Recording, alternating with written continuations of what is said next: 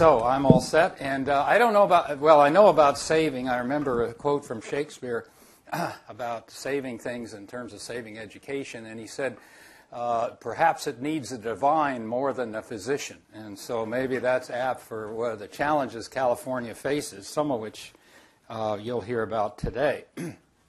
so, uh, as you see, my, my title is uh, uh, that almost everything changes, and the Common Core will have a profound and deep and widespread effect, uh, certainly on California policy. This is going to be discussion initially, and we can. I'll leave plenty of time for questions about state policy making. Uh, we can, I think, make state policy uh, for this uh, area of Common Core. It's cheap to make policy. Uh, implementing it in the classrooms through 300,000 teachers and so on, that's a whole different story. Uh, so my focus is on getting the policy right, and uh, then we can talk some more about the implementation. Okay, so I will uh, give a very few brief comments about Common Core just to make sure we're on the same page here. Uh, and my objective is not to explicate or uh, cheerlead for Common Core, but just say what it is and then move into what our state policy uh, implications are. So, the history of the Common Core standards it was created by two uh, non governmental groups the National Governors Association uh, and uh, the Council of Chief State School Officers, which are the state superintendents of schools across the country. they took it upon themselves to do this uh, in roughly 205 to 209. Uh, I, you know, have some credentials as an expert in politics of education, and I've always preached that the states are so different uh, and they have really strong cultural and political cultural differences, and it's very hard to get things to spread across the states. And I was surprised at this. Uh, 45 states and the District of Columbia adopted the Common Core curriculum. I think that's a watershed thing for American federalism and education. Uh, and the only states out are Texas, which sort of wants to secede, uh, Alaska, uh, Virginia, um, uh, and one of, one of the Dakotas, North Dakota, uh, is also out, and there's uh, one other somewhere. But anyway, most of the states are in it. Uh, and I'll talk a little bit about the standards. Uh, to really give it some power, the Obama administration funded two state assessment development consortium and gave them a total of $350 million to, to develop assessments. I mean, that's a ton of money. Uh, and that would be aligned to the Common Core. there are two groups, one called Smarter Balanced, which we're part of, and the other called PARCC, which is an abbreviation. And uh, both of us have about half of the states that are in the Common Core. Uh, and so that has been going on, and so we have quite a bit of help. Once you get the 45 states in there and the consortium, you have for the first time a common market uh, for educational policy, educational materials, uh, educational frameworks, uh, and this is, I think, an important movement because we're going to be able to borrow from each other, and you'll see that in as I lay out the detailed plan we have. Uh, the political attacks on the Common Core, I believe, have been largely rebuffed. Uh, you never know what's going to happen when you really try and implement it.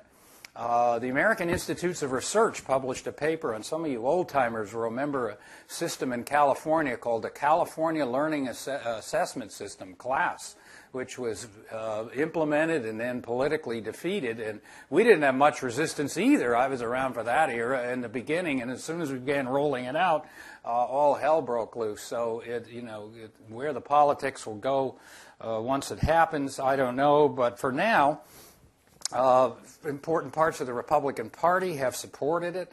Uh, Jeb Bush has played, I think, a significant role uh, in the Common Core uh, in rebu- uh, rebutting attacks from the Republican Party. Um, and um, uh, uh, Romney's view is, is, at least in his campaign on Common Core, uh, is that he won't tend to promote it probably as much as Obama, but he won't oppose it in some way or try and stop it if the states prefer to do it.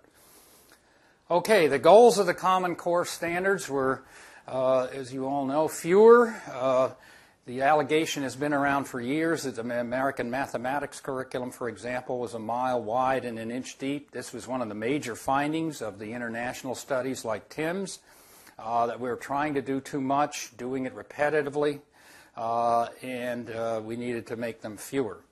Uh, higher uh, means we need to elevate our whole game, and I'll give some uh, examples of that. Um, that, but I will mention in higher that this round, what was different from the last round of standards, which you know was a, uh, done in the 1990s and 2000, was these are more, much more explicitly linked to higher education and to international standards.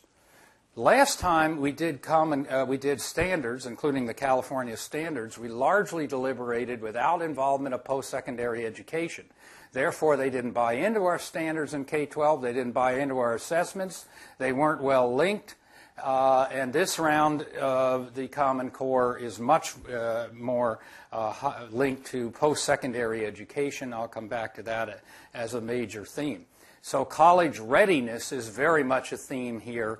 Uh, and international, looking at international standards and bringing those to uh, bear on our thinking is also a key element of this. This was international perspective was largely um, uh, absent in the first round, and deeper. So uh, deeper, I'll illustrate in a minute, but the general view is that we need to uh, get much deeper in our learning and our understanding.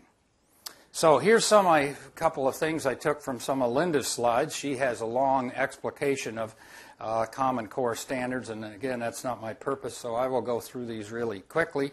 Uh, reading increasingly complex texts co- closely, so that means all of our textbooks and materials are uh, questionable and will need to be revamped. Uh, communication, there's a lot about communication in students being speaking, writing, listening, uh, arguing, contending, that kind of thing using evidence, evidence and interpreting with justification, and engaging in inquiry and research. You can see these are higher, these are deeper uh, in that regard, and and uh, in, in, in, that in, in an important uh, area. In engaging in mathematical practices that use mathematical reasoning, um, not just memorizing formulas, and using mathematical skills across content areas and contexts.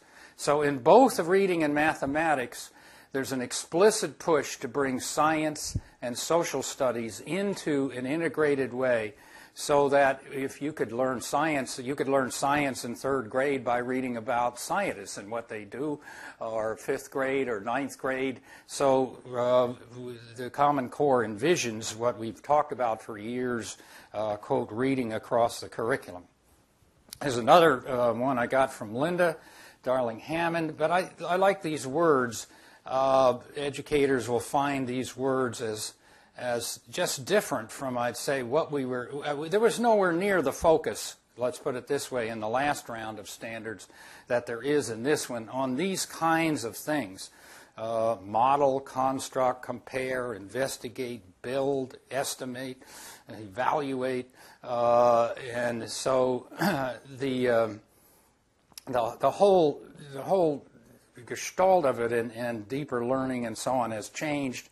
Uh, and I think when you look at this, uh, and you look at all the policies and instruments we're now using in the state, and you say, are you really going to do this uh, in a state level policy? Now I'm referring to the state level policy. You know, you you don't you have to change just vast amounts of things uh, in order to enable you uh, to do this.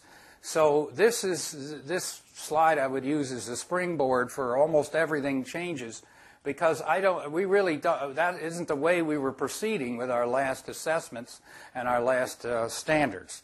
So that I think stands as a as a summary of of what we're trying to do.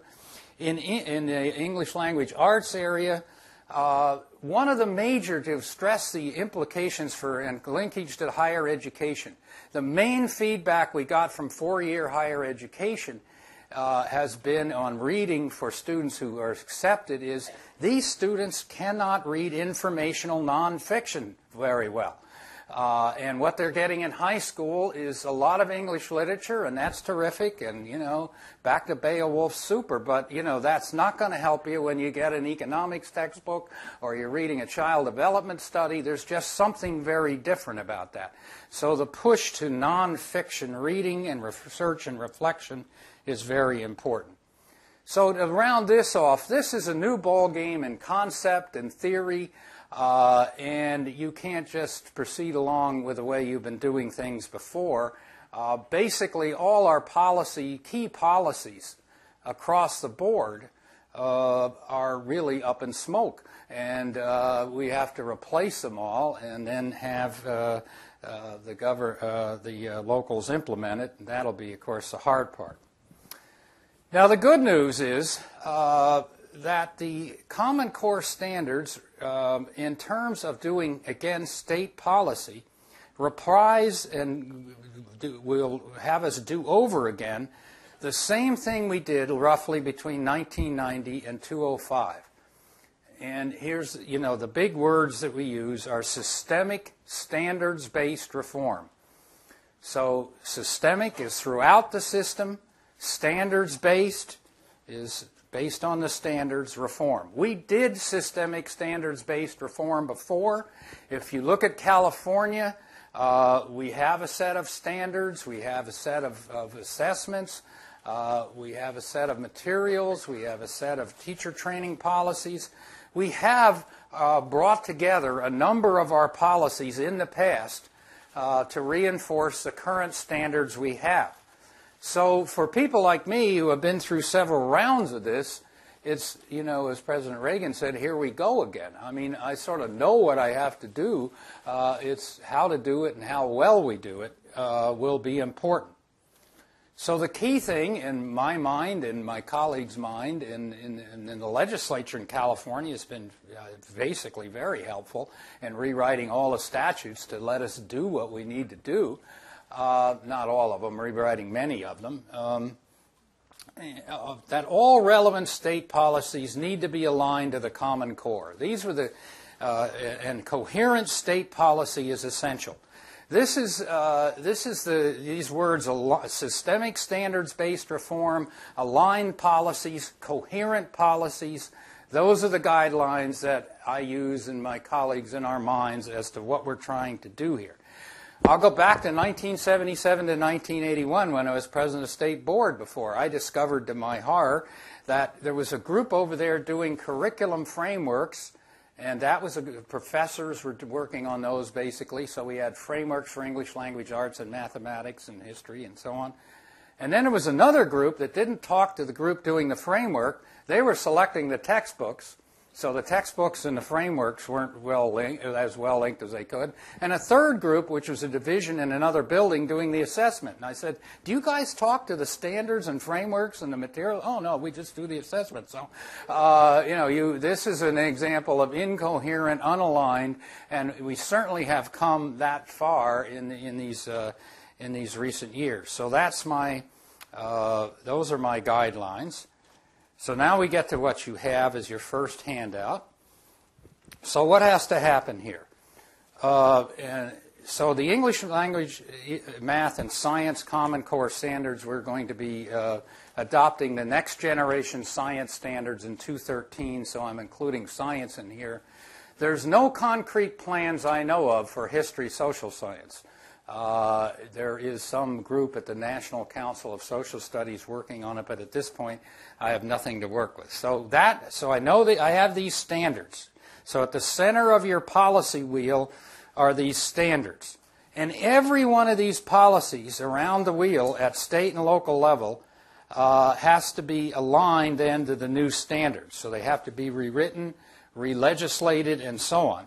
And if I do that, then I will get coherent and aligned policy. Uh, so I'll give you explanations of those and then uh, demonstrate concretely how we're doing it um, specifically in California. I could give this, this could apply anywhere. So as you, uh, as you align these strategies, you also look for policy gaps. What, you, what don't you have in the wheel? Uh, conflicts between policy. Conflicts are like the old days where the assessment didn't match up very well with the curriculum framework. And then lack of depth. Obviously, in, uh, in, in service and professional development, are you really reaching the teachers in depth? So uh, you can have a policy, but do you have a plan to get to uh, 300,000 teachers? Okay, so you start then, I'll start with the top of the wheel. If, if you have new standards that are dramatically different, uh, then you want to uh, perhaps work somewhat to make the content specifically to California.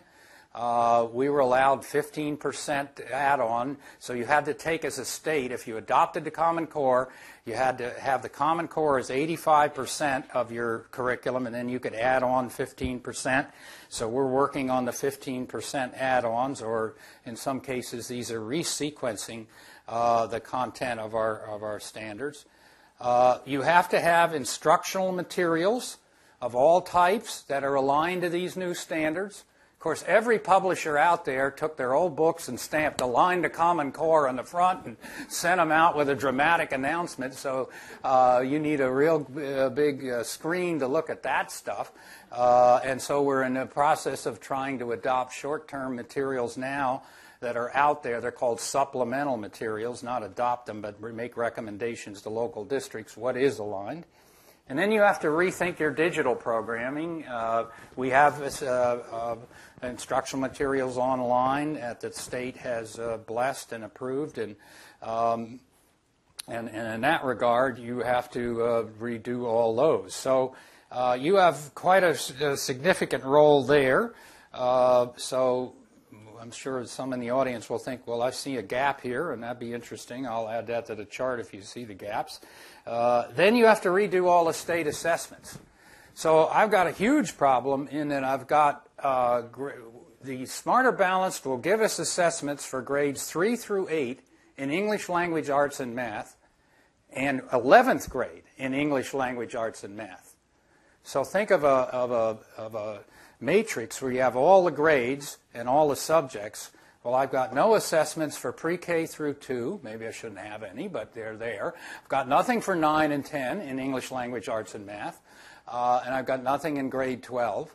And I've got nothing so far from anybody in science and history, social studies, and we give exams in California for physics, biology, world history. We have end, what are called end of course tests. They're all up in smoke because they don't align to the Common Core. Uh, our assessments, of course, are overwhelmingly multiple choice. Uh, the Common Core cannot be assessed through 100, 100% through multiple choice. We spend $10 a pupil assessing them. Can't possibly do this job for $10 a pupil. Uh, so there are a myriad of assessment issues. I'll come back to those uh, uh, when I summarize it up. Then you go over the other side of the curriculum on my right, and you will look at principal teacher policy. Your pre-service teacher policy, is that aligned to the Common Core? All those professors of education, uh, they've been doing things with their yellowed notes for years. What are they, uh, you know, something has to be done about them. Uh, the uh, professional development uh, uh, is, is a huge task. I mean, it's mind-boggling uh, in terms of the professional development we'll have to do. More on that in a minute. And then teacher evaluation. Uh, my hope is that, that the Common Core will reframe the acrimonious debate about teacher evaluation to a set of assessments, including formative assessments, uh, that will be produced under Common Core by, in our case, the Smarter Balanced Assessment Consortium. And it will be able to get away from this thing of, which I sympathize with, I don't want to be assessed by all multiple choice tests that aren't aligned across the grades. Our current assessment is not vertically aligned, meaning the second, third, fourth grade assessments are essentially cross cutting and they don't have a construct to go across the grades even. So maybe we'll change the evaluation discussion uh, in that regard. Another huge area is special education.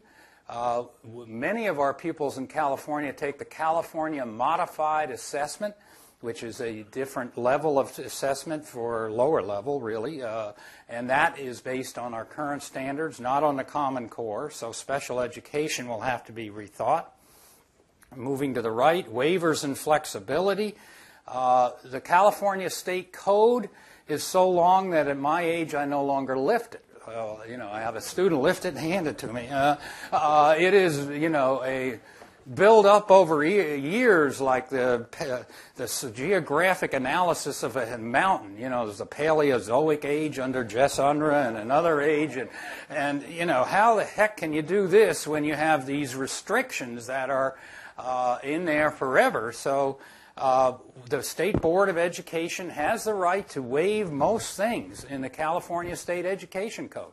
So we need a policy for massive waivers, not this one by one retail game we now have where they come up and ask for each little waiver one by one. Uh, these have to be packaged in some way, and the whole waiver policy needs to be rethought.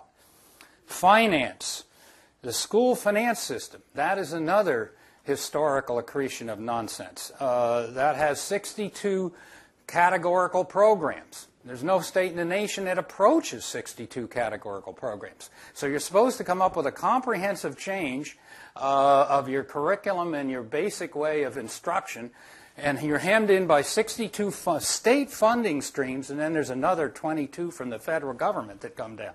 So the governor has proposed a, a um, weighted pupil formula to basically clean out everything and make it real simple. Uh, you get the amount of money you get depends on the number of pupils you have, uh, and then it's based on the number of those pupils, extra weights, 20 to 30 percent more for low income pupils and English learners who are not low income.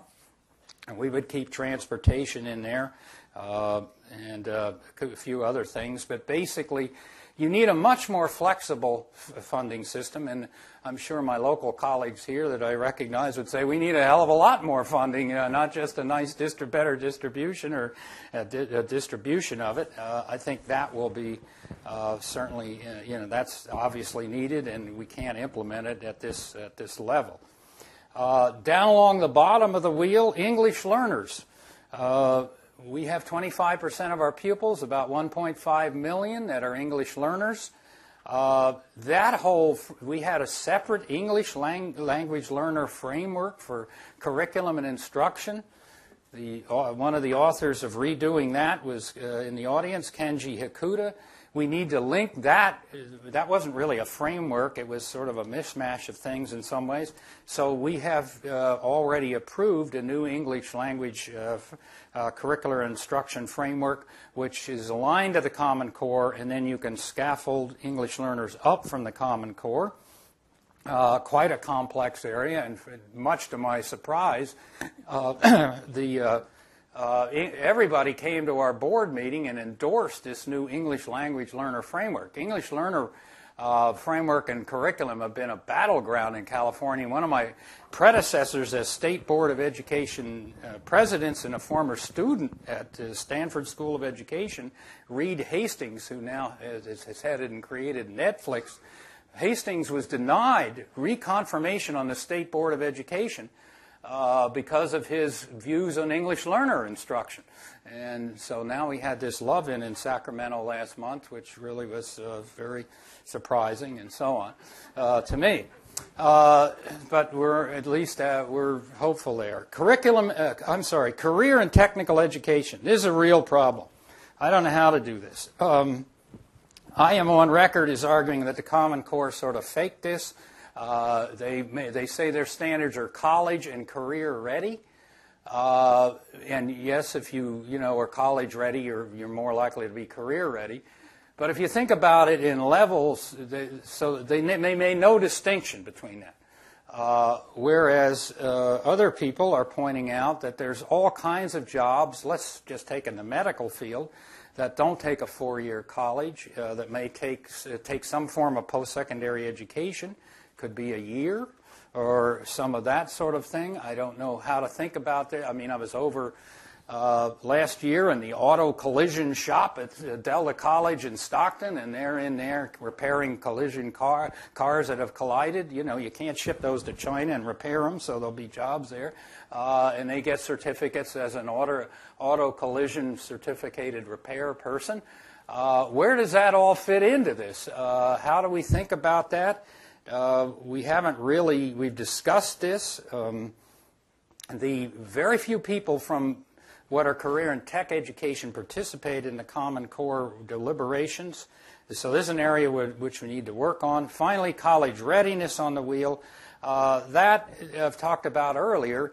Uh, but we're, I'm expecting we'll be, you know, having college-ready indicators as early as fifth grade, perhaps.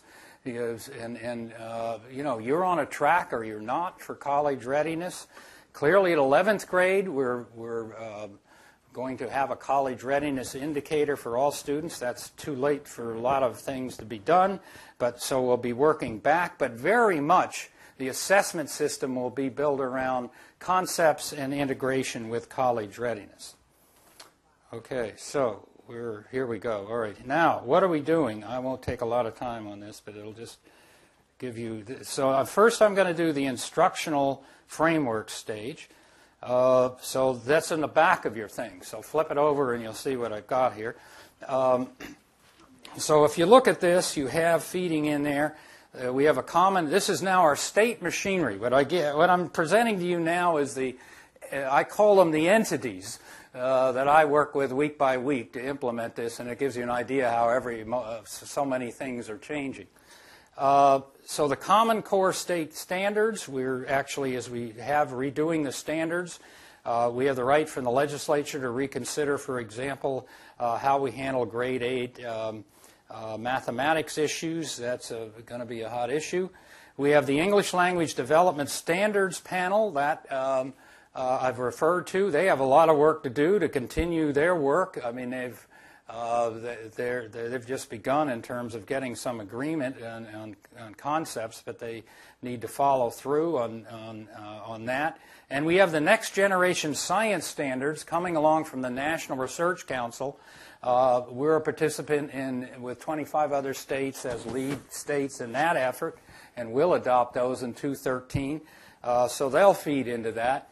The legislature, with our request, under the request of the Brown administration, created a new commission, a super commission, uh, if you will, called the Instructional Quality Commission, uh, of which the state board appoints all members. And um, I appo- uh, appointed the chair, a former colleague and friend on the State Board of Education, Bill Honig, former twice elected state superintendent of public instruction in California. Uh, so uh, between Jerry Brown and Honig and Kirst, I call it the rise of the septuagenarians. And so, and watch out, watch out for those octogenarians. They're you know around the corner. So. Uh, the Instructional Quality Commission then integrates this, but they also have a charge for what I talked about in terms of policy alignment and policy coherent. They are also to uh, work on standards and adoption of uh, and recommendations of materials uh, for the standards, but to look at how the assessments are linked and how uh, professional development is linked and to help advise us and how these pieces fit together, which is the theme of the wheel. Now, the instructional materials process we have all these other states doing similar things. Why can't a local district grab something quickly from New York if that's good? Well, the good answer is they can. We got through a law saying that essentially uh, the old California adoption process, which did and went along in six to eight year cycles of adopting mostly textbooks, that went away. It's not your father's Oldsmobile.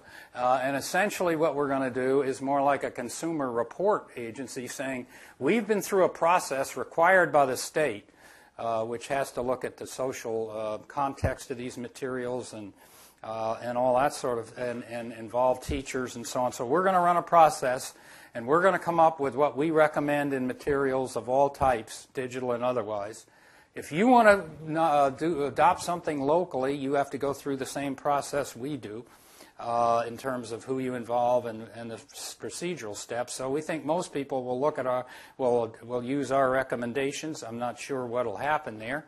Uh, and then at the top, you see some of the problems. Uh, so look at those timelines. Uh, we've got, remember as you look at these timelines, we've got the assessments from Smarter Balance to new assessments coming in 213, 214. Uh, notice 214 we're going to adopt the mathematics instructional materials, and 217, 18 we'll adopt the English language arts materials. So there's you know some lags here between the assessments uh, and the implementation schedule. This is, uh, and so how are we going to manage this transition? I don't know. Uh, I know Texas with its uh, does its own thing. Uh, they came in with a new assessment last year, uh, this year, I should say. no, it was last year. Um, I was down there when they did it. You know, it was in the spring of of 212 this year. And so uh, they actually called a moratorium on accountability for uh, some years while they phased the new system in. So the phasing in, I'm not sure. Uh, you're going to have kids who are um, uh, have been in the system a long time. You know, you're going to give them an 11th grade test. They've been taught on a different set of standards. You know, how does all this work? That that's uh, something to be determined. Uh, but this is as fast as we can do it given some of the timelines, timelines that we have. So that gives you one look at it. And then over here would be the assessment programs. Uh, remember, we're going to have to align the assessment. So um, we have, in this grade, working from the bottom, the Smarter Balanced Assessment Consortium. They will be releasing in 213 sample items uh, to the um, districts. All districts can take them that want to. Uh, and then there's a statewide assessment and reauthorization work group. That's the group trying to figure out my dilemma of what do we do in the grades that Smarter Balance doesn't cover, grades 9 and 10, uh, pre K through 2. Uh, we don't have to, and, and, and uh, science and history, social studies. We're talking about lots of uh, perhaps matrix sampling. We got into this mania that you have to test every kid and every subject every bloody year. Okay, I, I you know, I don't see how we can do that in this if uh, in in the future. We can't maybe afford it. So we could make this already the school is the unit of accountability in large part. So we could matrix sample schools, therefore not give the test to every pupil, uh, and therefore have some of these measures that are school-based accountability, and some of which you give to every pupil and are, are also uh, pupil reports. So we're talking about sampling procedures. This is still a work in progress. We're to uh, work on that, but again, you see we're going to align the assessment uh, and the uh, and the standards. And then lastly, over here, if you've changed your standards and your assessments, remember you have to align your policies and you have to rethink them. You've got to change your whole accountability system. Uh, and we got a law, which is Senate Bill 1458. Uh, from the legislature. As I said, they've been very good in passing these laws, saying you can, you know, open it up and do it differently. Um, and so this uh, authorizes the state board uh, to come up with a new academic performance index uh, and to lower the emphasis. Uh, we must lower the emphasis on just straight assessments and look at other measures of college and career readiness. Now, I don't know what those are going to be at this point. We've got two years to figure it out. Uh, and we have an advisory committee uh, to, that we've mobilized to work with us on that. Uh, uh, Stanford's own Ed Haertel has played a key role in that group for many years, and I hope we can keep him in, the future. Um, so you have a lot of working groups. If you look across the middle level, you have these working groups. The uh, the working group, the Instructional Quality Commission, the statewide assessment reauthorization work group. These are mixture of local educators, higher educators, uh, higher education people, and so on and then we have the Public School uh, Accountability Act. So this is actually the machinery. And, you know, when I first unveiled this to superintendents, like, holy crow, uh, I had no idea. I mean, and I, you know, I don't have, this is just the beginning part of my policy wheel. I have nothing on here about finance, nothing on here about special ed, nothing on here about career and technical education. Uh, but we're getting around to it, and we have most we have proposals on virtually every area except the uh, the curriculum and, and technical education uh, at this point. So, uh, I had on my notes here some other things that will change. Uh, a colleague of mine in Chester Finn have, wrote about.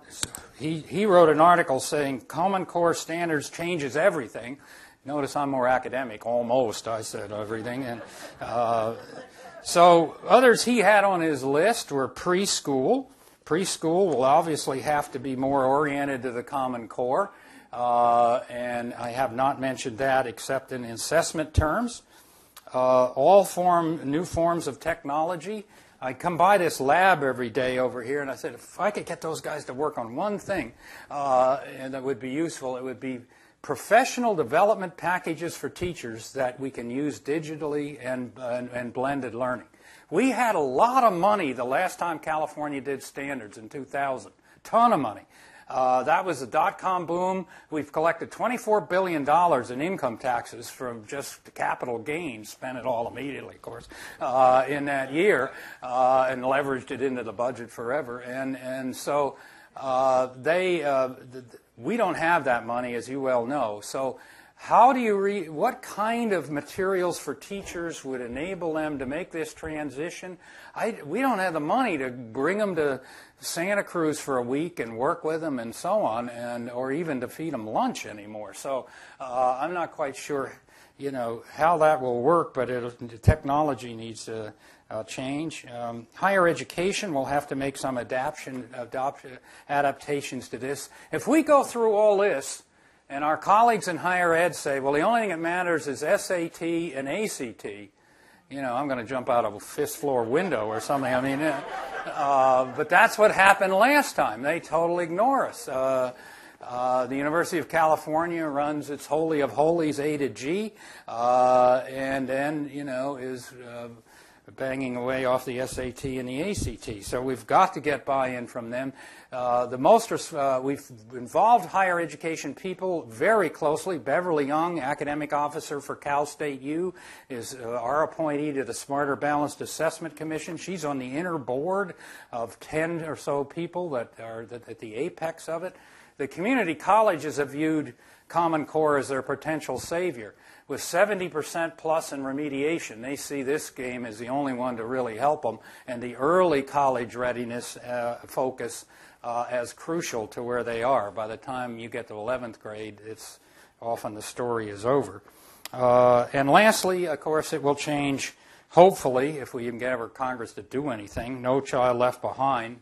Uh, and then the National Assessment of Education Progress as well, the, the nation's report card. So uh, those will have to change. So maybe I've given you a little overview of change and hope and the future, and you see little bit of what I work on, and uh, now we can have a discussion. The floor is open.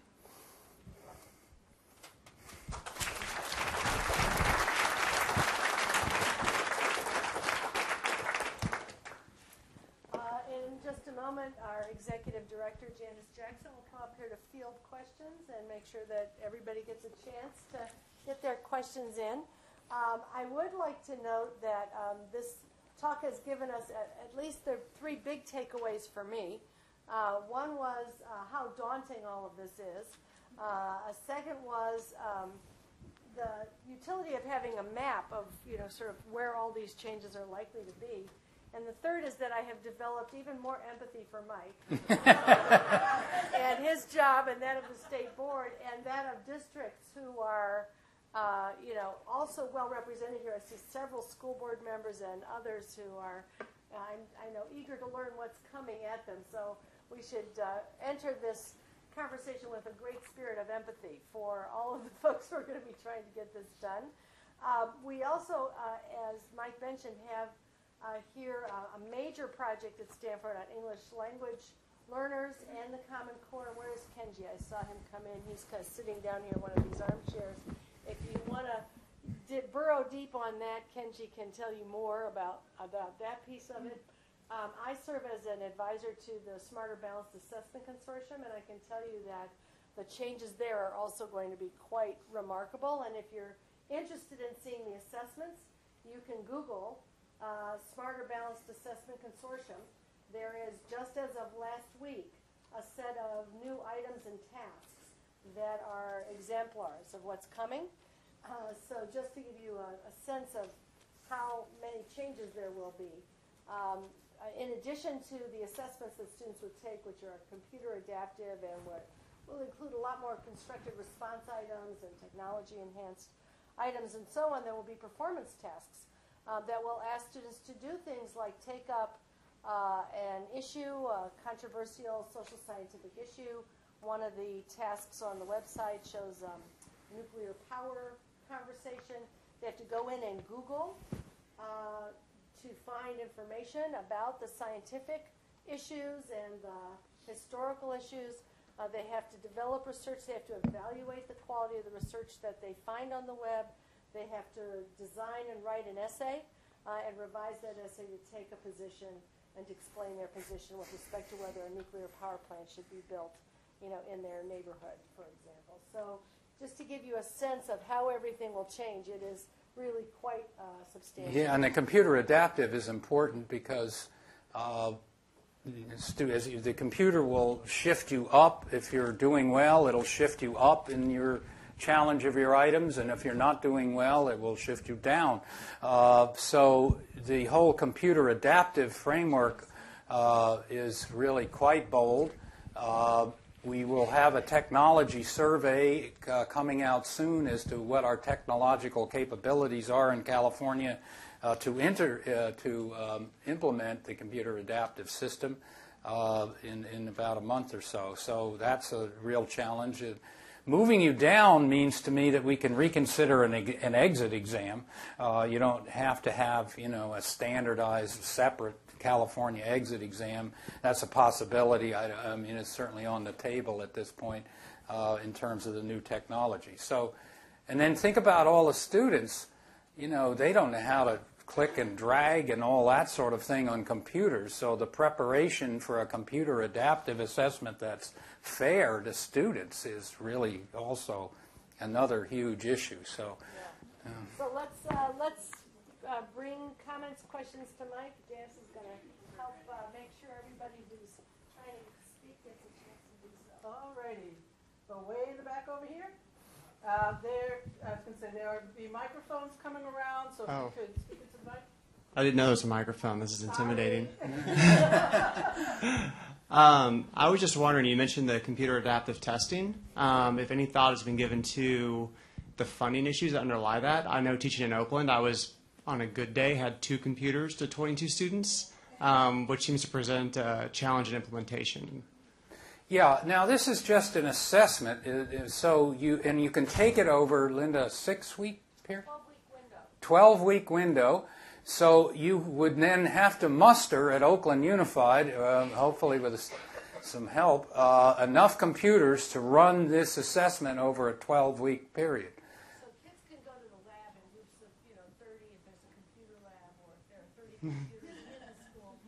there actually is a technology uh, uh, readiness survey that's going on right now to be sure that everybody has. But you might only take one class a day over the course of the 12 weeks. Okay, other questions? Right, if you hold your hands up nice and high, thank you. Right over here. Thank you for uh, talking with us today. Um, my question is about um, the college readiness indicators. You had mentioned that um, the indicators may start as early as fifth grade, and I'm wondering if there have been specific discussions of what those indicator, indicators will be, whether they'll be purely cognitive, non cognitive. Uh, what are the nature of the college readiness indicators? Yeah, uh, well, as, as you're alluding to, there's lots of things that make you college ready, uh, and they're not just academic. So uh, I worked on a, a chaired a task force to put college preparedness on the National Assessment of Education Progress.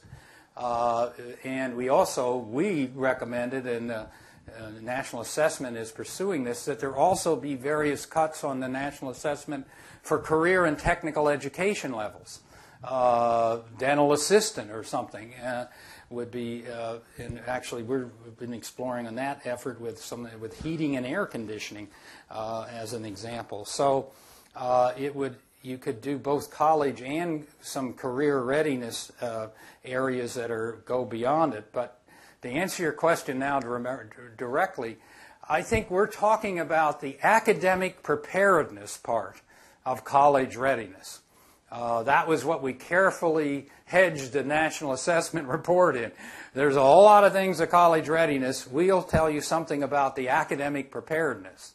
Um, and that, so at this point, that's what's been entering the discussion.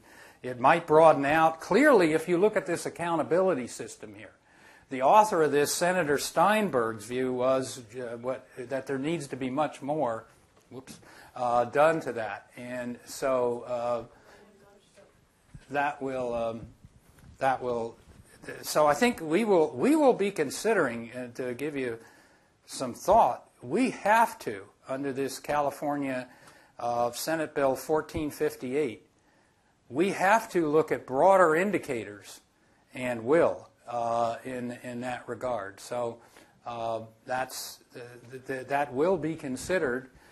Um, but people have really come back to just suggesting course uh, sequences and that sort of thing. And all the latest discussion, as you may know, is heavily around grit and persistence and uh, various uh, characteristics students have. I think those are really important uh, in that regard. In it, and so we're certainly, we will certainly deliberate under under that uh, two, uh, California accountability system on these broader measures. Uh, because that's what, and the legislature wrote in a 60% limit on assessment. So you can see that the political structure is really trying to force the educators to get broader. What that's going to look like, I don't know, but it's interesting that you have official policy that's, wor- that's working on that and is more oriented around the secondary level. I'll go way in the back over here, and then I'll move toward the front. Thanks. Thanks, Mike. I've got a question about uh, alignment with AP and IB classes in the 12th grade. Do you see any sort of implications for that here?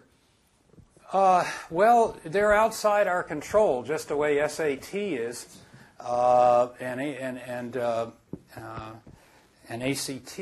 I, um, just to mention ACT, I have heard that they're going to come up with their own Common Core oriented aligned assessment, uh, and they're going to enter the fray as a vendor.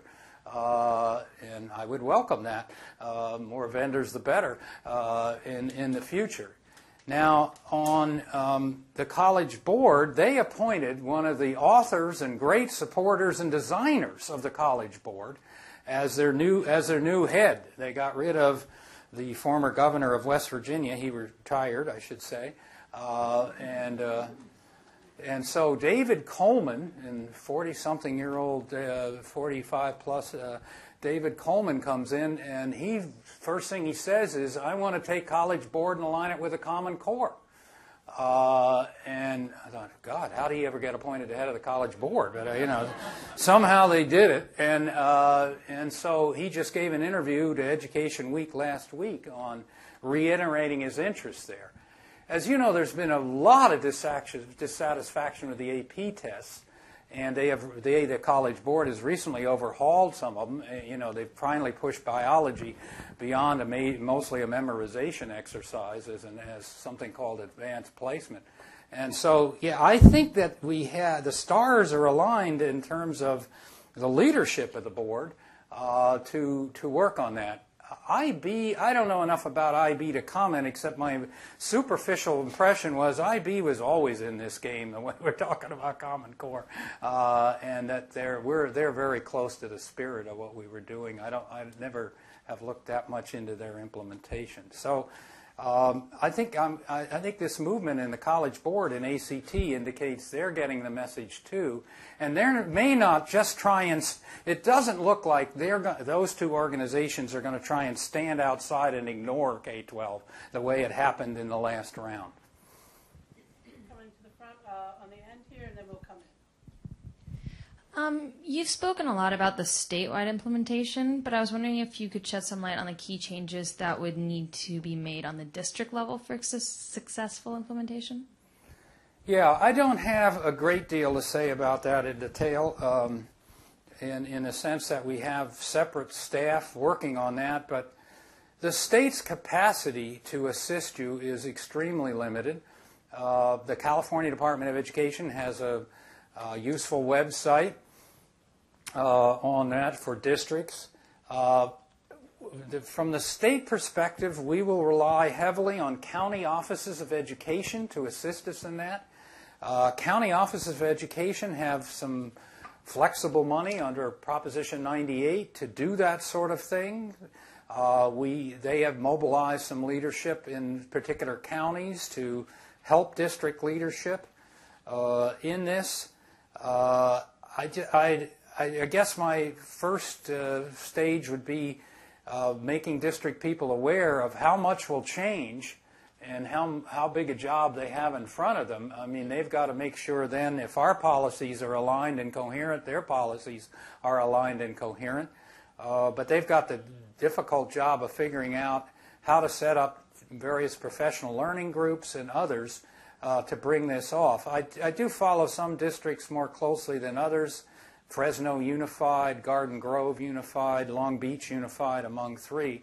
And they have already mobilized professional learning communities among teachers in some of the subject matters to not only be aware of this, but to work on actual tasks and begin to consider uh, how they have to revise what they teach uh, and their curriculum.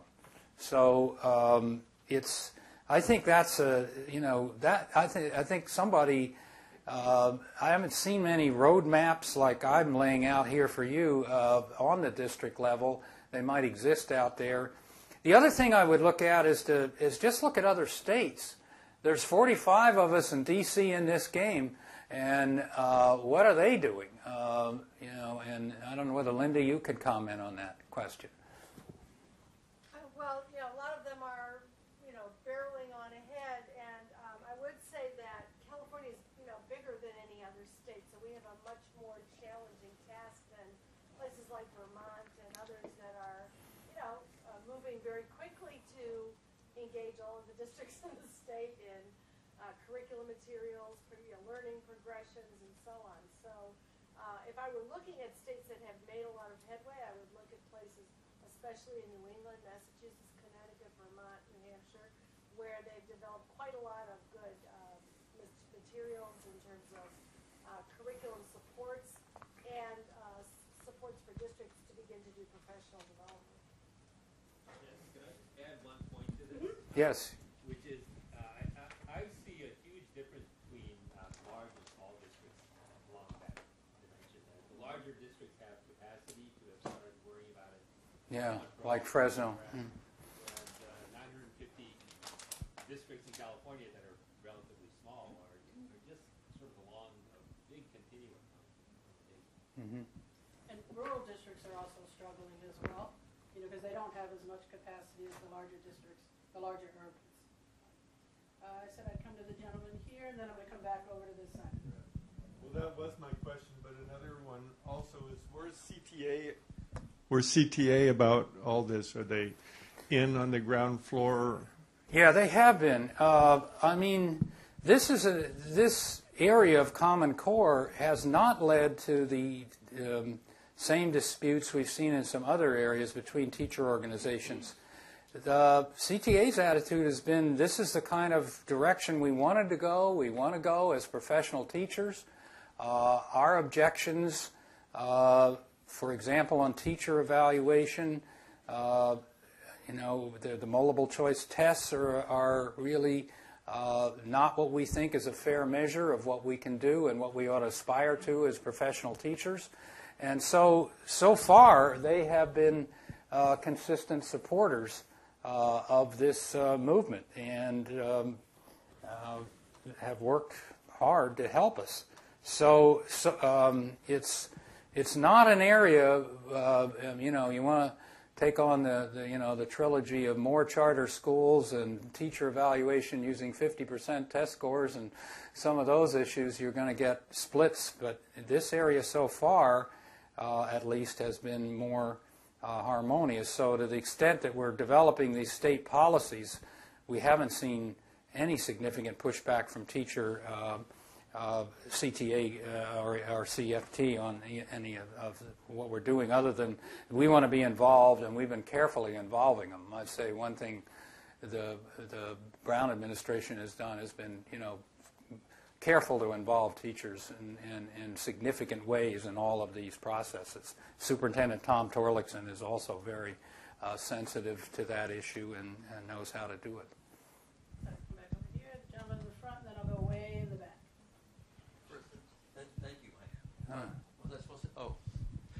I started, wanted to start by saying thank you. Oh, Um, I actually have several questions. I think this might be the two important ones.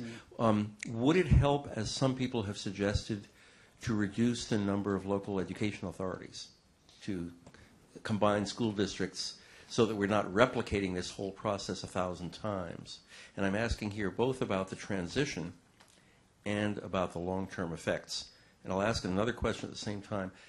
Uh, have you, what is the effect of the transition on students who are currently in K-12 at various levels? Thanks. Yeah, uh, on the first one, I don't think about that much, you know, as a hypothetical because it isn't going to happen. Um, I, you and I probably go back to when we were consolidated schools, consolidating school districts around this state. That happened dramatically in the 60s and in the, ear- uh, in the early 70s. And by the time I got on the state board in 75, there was, virtu- there was almost no, no interest in uh, school consolidation. Most of the cases we hear in the state board, and we have to approve all the school district reorganizations, are people who want to secede from districts and form smaller districts. Uh, so it went from hearing things on consolidation to pleas for secession. Uh, and there's just no political ground up swell at all, ground uh, up swell to, to consolidate districts that I can see. So I haven't, I, you know, given that much thought, and I don't see any political legs in that, uh, in, in that uh, line of uh, uh, area of, of concern. Um, on the second question, you know, frankly, I don't know. Uh, I mean, you'll have to phase in. You can have students taking the assessment. Um, uh, that's new, but what can you do about accountability on it is another question. So they could take it, uh, and uh, so I think we can do that. So I think it's partly an accountability issue, but partly it's a, it's, you know, I studied for eight years or nine years in school, and now you give me an assessment that's very different than anything I've had before, and we've been drilled on the STAR test, and uh, you know, given pizza if we did well, and so on. And uh, I mean, all of a sudden, it's a signal change that's dramatic. So uh, all of this. Uh, is I think important. Uh, I guess my only solace is I have a lot of company in this problem. It's not like the old class system when we were doing this on our own in the middle 80s. So um, I mean, uh, people that I know, like Mike Smith, who was former dean here and the number two federal official, uh, he really projects that it's 2018 till you'll begin to have this thing really on the floor in the classrooms. Uh, and so, what are we going to do in the interim? Because we have these uh, insistent uh, demands for accountability. Uh, and they, I understand those, and so it's a problem. So, accountability people uh, that are really pro accountability, they're very concerned about how the account, uh, how the Common Core is going to go. Um, but if Texas can delay accountability, maybe we can too. I don't know. Way in the back. Yep. Um, I have two questions. Uh, one question is, Wait for the mic. oh, sorry. Uh, one question is, how do you envision preschool curriculum being aligned to the Common Core, given that early childhood education is so important to future success, and that we have transition kindergartens now in California? And then my second question is, um, the technology survey that that you're um, on the way that's that's happening. Um, is it looking only at district capacity or also communities where children are affected by the digital divide and will not have opportunity to practice um, using a computer at home? Yeah, uh, on the first one, um, both are good questions. Uh, I it will put much more pressure on preschool to be, if you will, more academic, more instructional. Uh, I, you know, the old Head Start ideology that you know instruction needs to be less intense in preschool or really fairly low. I'm going back to the 70s now in that view, but uh, I think that really will be challenged strongly. Um, if you look at the mathematics side of this uh, and the movement there, um, it, it really um, uh, would, you know, be greatly aided by stronger mathematics programs in preschool. So uh, I think we'll be looking at that as well as, of course, the traditional concern on English language arts. So I think preschool people uh, and um, other officials need to uh, sit down and talk about these implications in quite a bit of depth. Um, I doubt if, you know, there'll be a big row in California about whether we should assess students in grade two. Uh, the, um, the Smarter Balance assessment system and, and the uh, federal contract that they hold, uh, uh, so it's federal policy, really starts in grade three. We've always assessed in grade two uh, in recent years. Uh, so that does have a backdraft on the preschool expectations as well. So I don't have a detailed roadmap uh, for you. I just think it's a, it's it's not on our chart at this point. It's interesting that it's not. Um, uh, noteworthy, I would think, and and I'll think about it some more. And second, um, it uh, it really will, uh, I think, have severe significant um, uh, implications. One thing that will help is that the Common Core is better sequenced. Uh, it's not just these big globs of learn everything. It has a much better sequencing. Uh, and and it has more of an idea of learner progression to it, as Linda mentioned. All of that then could be backtracked into the preschool grades in a, a preschool programs and preschool experiences, not grades, um, as a way to, uh, as, and what those implications are. Uh, but that's a, you know, it, it's interesting that um, that we have not really. I don't have. I you know I really didn't mention that here, and that's a that's a really um, good point. Uh, we need to get something going uh, that aligns uh, preschool. We didn't really do that last time very well. The last standards-based reform that led to the current California standard system, I mean, I don't recall a big effort to sequence it in from pre-K up. Uh, and so uh, that's one I'm going to think about and take away from this meeting. Your second question was, oh, digital. Yes, I get. Yeah, there will be paper and pencil versions uh, for the first three years, uh, at least. So uh, students who cannot, you know, do well on the computer will, uh, computer adaptive system will be able to do a pencil and paper system. How good that'll be when you're really thinking computer adaptive, how strong the paper and pencil can be is uh, quite a uh, you know unknown to me at this point. But they're committed to do it. They meaning Smarter Balance. They are contracted to provide the state with that paper pencil version, and they will. And there was a question to her right, and then I'll come back to, oh, I'll come over here, and then to. Um, I remember the, I don't know if you remember the school to career movement. Um, I, I'm, go- I'm kind of going up to the 60,000 uh, foot level here. Um, I hear all this talk about college readiness, and I, it would, I really, college is not the goal. I think it's career is the goal. You know, your work life is the goal, and we keep talking as though college was the goal.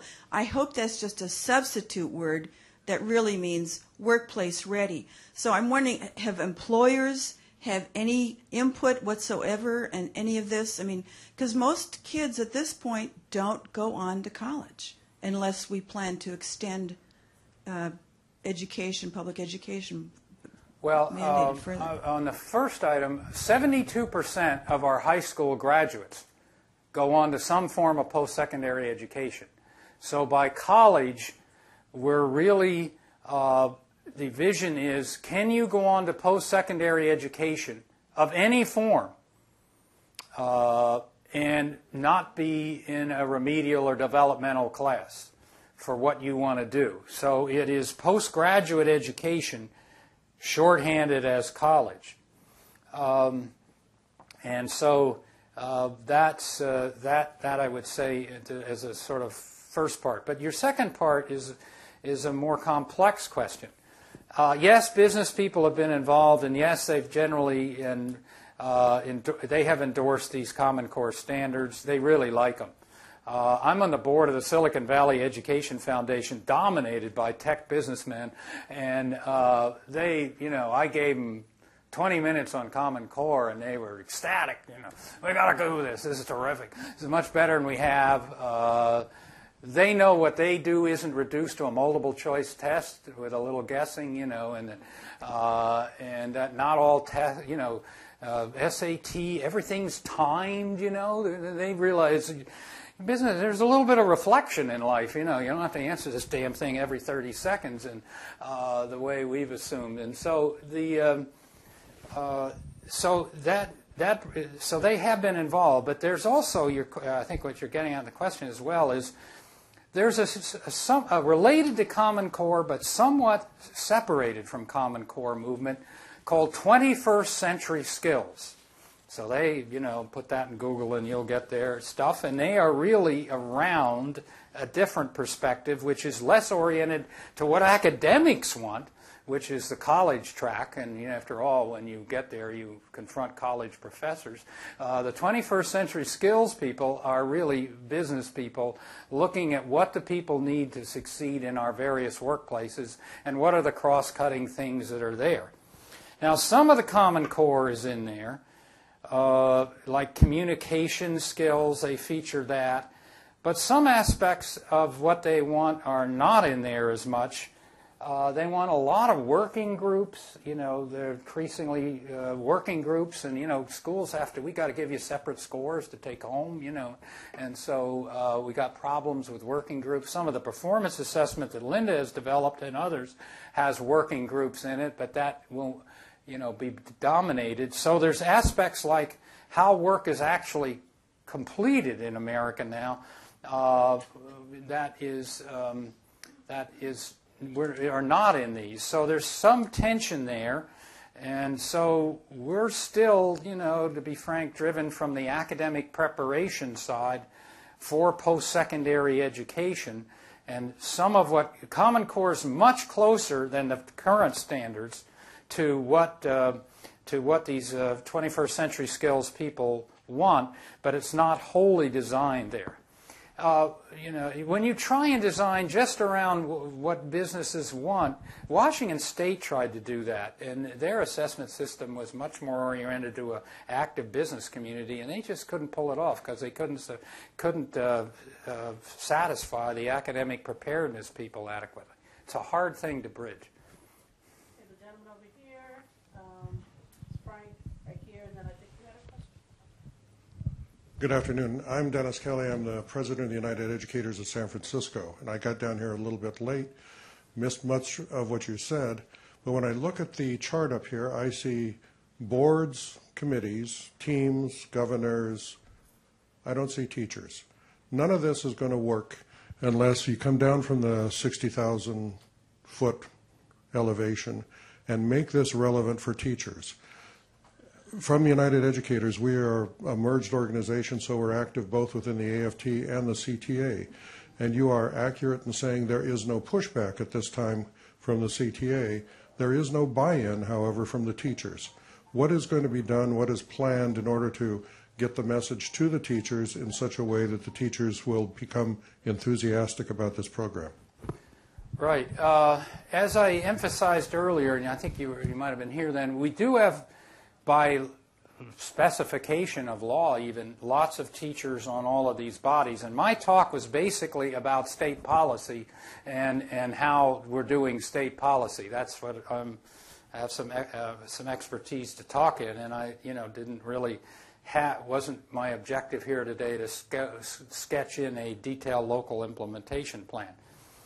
Well, not only do we need buy-in by teachers, as you well know, we also need the capacity of teachers uh, and their ability to do this uh, if this hasn't been the way they've been oriented around teaching. And so I, I think that is a crucial, uh, that's really in a stage below, you know, if you had another slide, I'd have, and then there's this next level, and we're in 100% uh, agreement on that uh, and I don't have a, plan at this point to detail do that. It's not something the state's particularly good at. Uh, we're not that great at reaching every teacher and inspiring them. Uh, and so uh, we sort of do what we can do. Uh, but I think that's, that, that's the game will be won or lost there. Uh, so I'm trying in this talk to get the policy right, if you will, and then uh, if we can get that right, at least we can go to teachers with something that's coherent and aligned uh, and doesn't have them uh, moving around with all kinds of, uh, of mixed messages. Uh, but we do have, as you would know, some goodwill here that this is a vision that they like, uh, and the question is how we do it. One of the failings of systemic standards based reform, and I talked about the history of it, is that you, uh, there's a professor at uh, Harvard, Richard Elmore, who has something I endorsed for years known as Elmore's Law. Uh, if you put, you have some scales here, and if you put 50 pounds more on the accountability side, you have to put 50% more on the capacity building side to make it work. The history of America and for teachers has been we, inc- we put 50 pounds on the accountability side and put 10 pounds on the capacity side, then hold the teachers accountable, and then uh, say they aren't doing their job. And that has been, you know, a consistent kind of, of mistake in policymaking. So uh, that's, that's one we're aware of and trying to avoid. So he wants a balanced scale. Uh, but it's a lot easier for state policy uh, to double down on accountability and not double down on capacity building. So at least we've learned the, the lessons from the past, uh, and I think it'll be an important uh, aspect of this. Um, we're just so limited in capacity at the state level to figure, you know, to do that and execute it.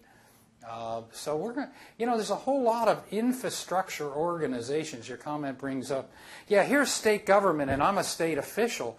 But to make this come off, we need all sorts of intermediate level organizations, community based organizations, professionally based organizations, uh, and, and a whole infrastructure of things. Uh, the best we can do is to give them something that maybe is pretty good to work with in terms of the policies that they have to implement. But I haven't, you know, I monitor the, uh, the press and the, and the uh, all the educate a lot of the education media stuff and other everything. I don't read a lot about your question, you know, solutions to your question. I hear people saying we got to do it, but I don't see. Well, we did it, and here's how you ought to do it. Uh, I'd read that very carefully if I ever saw it. Uh, so it's not being as highly developed uh, in in that regard. Some of the bigger school districts are better at this because they have more capacity to do it. Um, so let's try the 30,000 foot level. Um, we got the Common Core state standards, and they are benchmarked internationally. So we've obviously turned our attention to what other high performing countries are doing. And I always like to ask myself, does this approach get us to Singapore, the f- imaginary Finland and Singapore mix? And that might be a place we could look also if we're going to borrow their standards or standards that match what they're doing that we could look for in a policy borrowing sense so that we could uh, find solution, solutions to the capacity problem that you just really outlined. So I wonder, is there any kind of thought to broaden the scope of it? Yeah, let me just be explicit. I don't think we could claim that Common Core standards are benchmarked to international standards. I think the right word would be informed. Uh, and in fact, I've been very, you know, corrected on my language on how we uh, do the uh, international comparison. So they're informed. They've tried to incorporate some, uh, but they've also tried to realize that America is a is a different kind of country, as all countries are. Uh, I think on yes, we're carefully looking at the implementation in some of these other countries. Um, Singapore, I think, has four million people, and Finland has four million people, and you know, as you know, we have 310 million. So it's a, there's a scale problem here. I remember I was in Finland visiting there, and they were complaining about these low-performing minority students. And I said, "Who are the low-performing minority students?" And they said, "Oh, those Swedes." So uh, that was a huge problem with these Swedes. Not, you know, when you look at international comparison, you don't think of Sweden as one of your outstanding problems. And uh, so, you know, there's a, a a different perspective. But we are, you know, what you're um, alluding to is how deep they went and how they really prepared their classroom people and, and how, how they carried out uh, the teacher uh, involvement and capacity building. So, yeah, those do tell you that if you want to get those kinds of results, you probably have to do some. Ontario is another good example. So, there have been uh, lots of quote state education leaders who have been visiting these other places um, and looking at that in quite a depth. Uh, a group from the California Department of Education just went to Finland about two or three weeks ago uh, to look at that. So we're, quote, informed by them. Uh, how much of that we can do given our resources and our scale is really hard. You know, I'm having trouble trans, you know, trying to do Finland light, you know, uh, and what that version is. Uh, to me, it involves some kind of digital component uh, that would have to be. I don't think we can just do it all person to person in depth in this setting. So I'm I'm just struggling with that, and I haven't seen any any way out um, uh, that uh, really at this point is convincing to me. So there's a lot of unknowns in this game at this point. I mean, you know generally what you have to do uh, to get it implemented, but you don't have any clear um, clear ideas on exactly all uh, a game plan on how it would work. That's why I stuck to state policy here in that regard. But we could have a state policy, you know, for how to do this. Ontario had a state policy. They're a big state uh, on how to implement things, for example, and they're part of a federal country. And um, so uh, it's we really haven't been able to um, master that or even mount the resources to get it. You know, the first things we've got to do with these things, and um, we're required by law. Right here, Alicia, if you could come. Um, two questions. Um, what does this mean for charter schools? Are they a part of this at all? And then I'm also interested in what is going on at the state level or national level to evaluate and assess the charter schools that we have. Right. Uh, yeah, the charter schools or public schools, they're really uh, going to be affected by, by this, by like any other schools. Um, as a sidebar, the uh, governor's finance proposal on weighted pupil formula treats charter schools like a school district. It would equalize their funding, and of charter schools, this is a sidebar, but just the charter schools that have low income pupils or English learners that aren't low income, they would really come up, they would get huge increases in funding. Uh, so that uh, that huge, significant is a better word, I guess. Um, so, but they are bound by this. They're the same uh, the same um, area, and uh, so they will be working. Through their association and their the help groups they have. Um, they have two of them in that regard. As far as how they're evaluated, they're evaluated. They will be evaluated the same as if they were any other school or school system. So if you have a mom and pop charter, they're evaluated like a school system in terms of its total of how they're doing. Right now, as you know, we have an academic performance index which has only assessments in our index, so they're they're carefully looked at from from that standpoint. Um, the charter school groups have been. Uh, uh, uh, one of them has been very aggressive on looking at the worst performing charter schools in fact, they came to the State Board of Education with a recommendation, a list of charter schools that the Charter School Association recommended be closed before the state had even gotten, you know, around to banging on them fairly hard, if you will, and uh, for what they were doing. So they're, they want to, they seem to be on a movement to purge their own weak sisters under the view that it's going to drag us all down. So um, I think they will be um, a part of the accountability programs and uh, will be looked at uh, pretty carefully. Have broader issues of management and so on um, on that regard. The, the mystery to me in charter schools, if I was still doing research in this stuff, would be uh, on the control of the charter school boards. Who are these people? Uh, what are they like? They're not like nor, uh, you know like a regular school board. How much can we trust them and all that sort of thing? That's sort of a dark continent I'd like to know much more about. The charter school boards, the governance, the oversight within those individual schools. There's all, there, I haven't seen anything the academics have really written on this. I used to write on American school boards, so that's why it's something that makes me very curious and also relates to the job. But I would, I would like to see some more work on that. We had a question over here. I'm just checking what Tom came Okay. Um, so from the dis- district perspective, while we certainly have you know a maze in front of us at the district level, I think there's also a tremendous opportunity in front of us to refocus on what expert teaching is all about and move away from scripted teaching to giving teachers more opportunity to make decisions based on high standards and what they see kids needing. So, um, this is a place where I see that we do have an opportunity at the local level to apply some of the same change theories that we see in places like Finland through really focusing on pedagogy and not waiting for materials to drive what we do. So, I want to say thank you to you for what I heard about flexibility in the adoption process because that, that's a policy that directly impacts um, you know, how pedagogy is focused on and rolled out at the district level. And so I'm actually thrilled that there will be a delay in the textbooks and that um, what I hear you saying through the consumer reports model is that we'll have uh, hopefully more choice and more flexibility around how that happens so that uh, we can focus on empowering teachers around the pedagogy. So I wondered if you could say a little more about that. Thank you.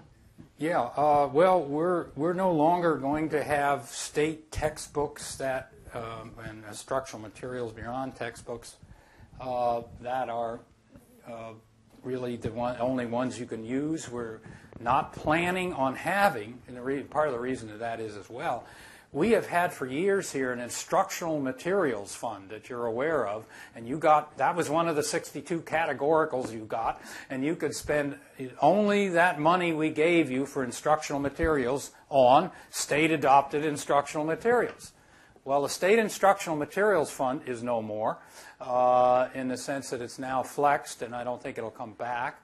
And therefore, you know, that money uh, you have we're not giving you money for that purpose, there, and, and therefore it's also logical to say, well, we'll, you know, pl- we'll give you lots of, we'll give you guidance on the best materials, and we'll go through a process that satisfies all the legal requirements that certainly small districts don't want to do, uh, but we're not going to. Uh, uh, say you have to uh, spend certain amounts of money only on those materials. So it's a it's a new uh, thing, and we also encourage bottom-up recommendations. I mean, the old process worked. The state sent out criteria, and then the publishers bid.